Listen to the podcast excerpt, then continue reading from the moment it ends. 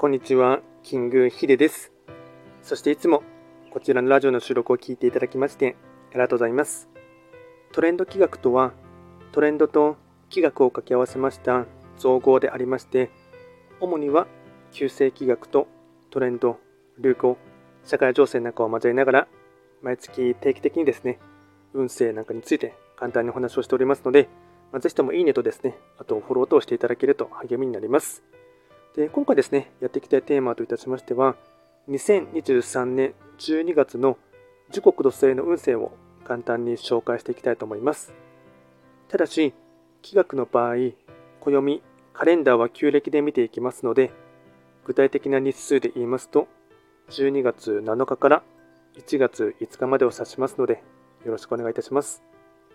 それでは早速ですね、時刻土星の全体運ですね。全体運は星5段階中、星は3つになります。時刻土星は本来、旧歯科星の本石地であります南の場所に巡っていきますので、法医学の作用といたしましては、南とか、あとはですね、この場所は最も高く空に舞い上がっているところでありますので、若干ですね、気持ちが浮かれやすいっていうところがありますので、そのあたりは少し注意してほしいかなと思います。ではですね、全体的な傾向をですね、ポイントを4つお伝えいたしますが、まずは1つ目、師走の忙しさ、かつ周囲は思うようには動いてはくれない。2つ目、感情が高ぶりやすい、時折立ち止まって深呼吸を。3つ目、穏やかに過ごすためにも我を張らない方が得策。4つ目、志は高く、腰は低く、謙虚に生きる人は美しい。総じて、感情の起伏が激しい。いらぬトラブルは巻き起こさない。これがですね、大事なポイントとなっていきます。あとは会員行動ですね。こちらも4つ紹介いたしますが、まずは会員行動の1つ目。瞑想、深呼吸の習慣。2つ目。柔軟な態度で人と接する。3つ目、腰痛や関節炎に注意。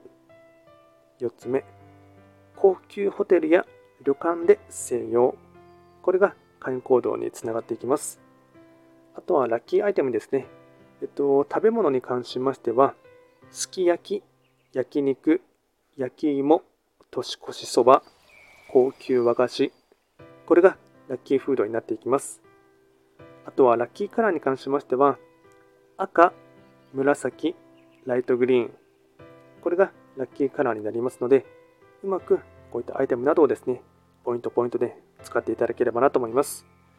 で、こちらですね、より詳しい内容のものに関しましては、YouTube ですでに動画をアップロードしておりますので、そちらも合わせて参照していただければなと思います。あとはこちらのラジオでは、随時質問とかリクエスト等は受付しておりますので、何かありましたら、お気軽にレター等で送っていただければなと思います。それでは簡単にですね、2023年12月、時刻土星の運勢をお伝えいたしました。最後まで聞いていただきまして、ありがとうございました。